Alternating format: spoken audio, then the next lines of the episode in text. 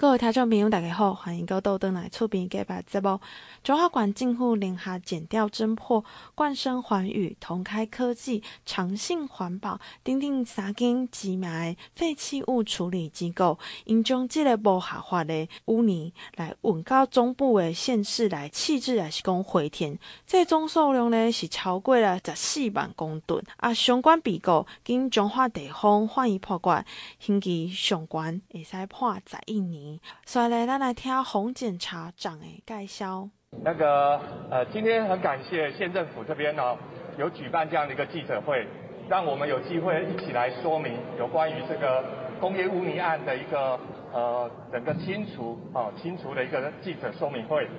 那这个案子来讲的话，呃，其实有三大意义，不仅是透过了呃整个侦查团队哦，我们透过整个侦查团队呃。能够把相关的呃环保公司及其下游的公司哈、哦、都起诉哈判重刑，而且呃我们追查呃不法的犯罪所得哈呃将近有两亿多，那法院也针对呃罚金的部分哈算起来总共有三亿多，那最最重要也就是今天啊我们会召开这样一个记者会，主要就是说。透过一个清除的要求，那限期清除的情况之下，呃，间接的省了公堂大概有一亿四千多万。那从刚刚这样的计算下来的话，几几乎就有四亿多的一个公堂，好，那能够一个省却哈。那最重要也是凸显了整个彰化检警环调税啊这样的一个国土侦办的一个团队啊，达成了就是说环境正义。的要求，让所有人不敢啊、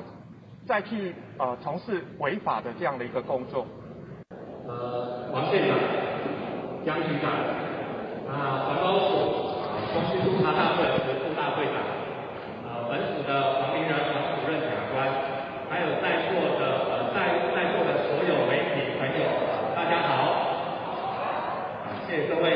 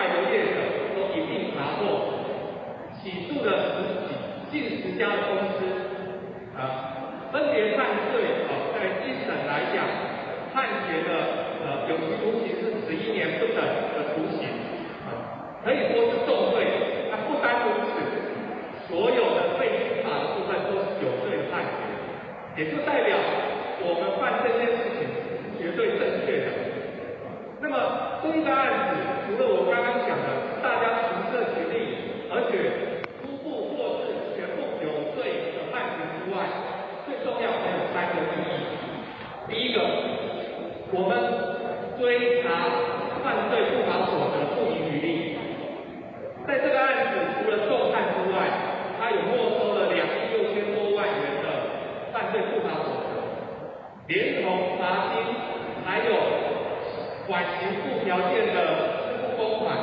总共加起来三亿七千多万。第二点，也就是今天召开记者会最主要的事由。在我们强力的要求之下，县府假扣押行政诉讼的一个压力之下，业者限期清除了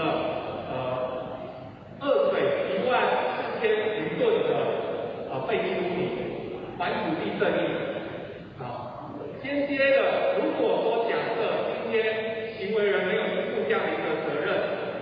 那国库可能呃要。概有一亿四千多万，所以这部分又为国库省下了一亿四千多万的公帑，所以他也是必须要去跟各位来做分享说明的。那么第三个意义是在于，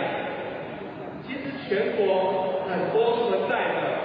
假资源产品行备金支持、假占用物品行备金支持的这样的一个情况。那么这个案子，其实这三家业者，这是有上市、上市的公司，他们都是有许可文件的合法业者，但是他们却行啊违反废弃物清理法的这样的一个犯事，主要就是因为有不法的暴力。那么怎么样去防堵这样的一个漏洞？这个是有赖查稽单位跟整个法规治理，也就是环保署这边再来共同努力，通过这个案件，可以告诫这些业者，这个漏洞所在，检警调还税，我们这个团队都是关注的，而且我们已经积极查办了，不要再有侥幸的心理。好，所以再次感谢所有参加检警还调税这样一个团队，三方地检署会在这样一个团队支持之下，继续努力，再创佳绩，维护环境的正义。感谢各位今天的参与，那谨祝在场的所有人身体健康。多谢洪检察官的说明，接下来咱来听王惠美馆长的介绍。我想这边特别谢谢我们的这个检察长、检察官，作为我们在处理这个啊污泥的一个很重要的一个支柱。那因为有他们，让我们在办案的过程中哦，就能够呢一一路顺畅。再来也要谢谢我们中央的这个啊稽查队大队哦，那透过各个县市的不同的一个这个样态，然后才能够破案哦。那这个最主要它是在我们二水地区哦。那大概有到一万多公吨的一个这个污泥，那我们也透过呃这样的一个检警调还这几个单位啊联合啊，才能有今天这样的一个成效。那我们呢也跟他进行相对的讲扣押，所以呢也让这个厂商能够呃最快的速度把我们的这个一万多吨的污污淤泥哦，那把它处理掉，那还给我们环境一个正义哈，那。在这边还是要呼吁一下哦，第一个，我们民众哦。这个土地不要乱租给人家哈，那租给人家你是地主，你还是有那个责任哦。那再来，我们凸显了一个很重要的一个问题，就是我们的废弃处理的这个厂确实是不足的，也希望环保署在这个区块也能够加速的去整合相关的资源，让这些废弃物能有所这个啊去处，才不会导致啊乱造，然后影响到我们整体的一个进哦。我想在在的要谢谢我们这个。啊，检察长、检察官他们对于我们这次活动的这次的一个案件的一个这个支持，那也要谢谢我们环保署长官们对于这样的一个这个关心，所以才能够透过中央地方大家一起把这个案件给这个啊完圆满起来。此时处长会长以及我们的江处江局长、我们的周处长还有处长现场，我们所有的民警女士先生，大家好。好我们都知道，当上面是在海边交接的地方，非常非常的方便嘛。那近年来有很多的不孝的这个业者，而利用这个交通方便自由，那非法倾倒一些废弃物在本县的沿海或者山区，或者像一些不知情的乡亲来租他的这个土地啊，然后破坏我们。那针对现在多起这个重要的一个世界废弃物的这个查处。在这边特别谢谢我们地方检查检查地检组的一个协助，从我们前几年的这个呃电布废水的一个排放，到前两年的我们的这个食品污泥废废物排案，以及呢这一次的这个工业废土哦污染的这个部分，那第一届我们执法的人员最强的有力的这个支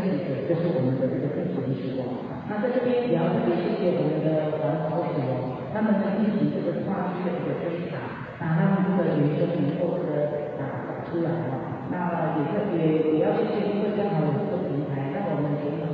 研习传递啊，大家能够有合作的一个啊经验，然后把这些这个呃我们的这些重大的环保案件能够一一的一个破解。那这个案件除了提到这个非法的业者呢，他们付出代价，那面对行为之外，很重要就是他们一定要恢复到我们的严重哦。那刚刚主持人有讲过，我们这里是真的是经过了这种很多的行政的一个相关的一个程序，那我们也进行很强制的去帮他这个扣押他的呃不动产跟动产嘛，那总值有个一千五百万元的一个价值，或者他已经要来做相关的一个清除哦。所以也是个电话给回复。那为什么我们会这么急？因为呢，二十四条三条水都是我们很重要的一个做水的一个资源嘛。所以这也是我们一直很急迫的一个呃处理的一个呃重点啊。那我想这个在这个谢谢我们的这个田调的一个这个协助。那另外的话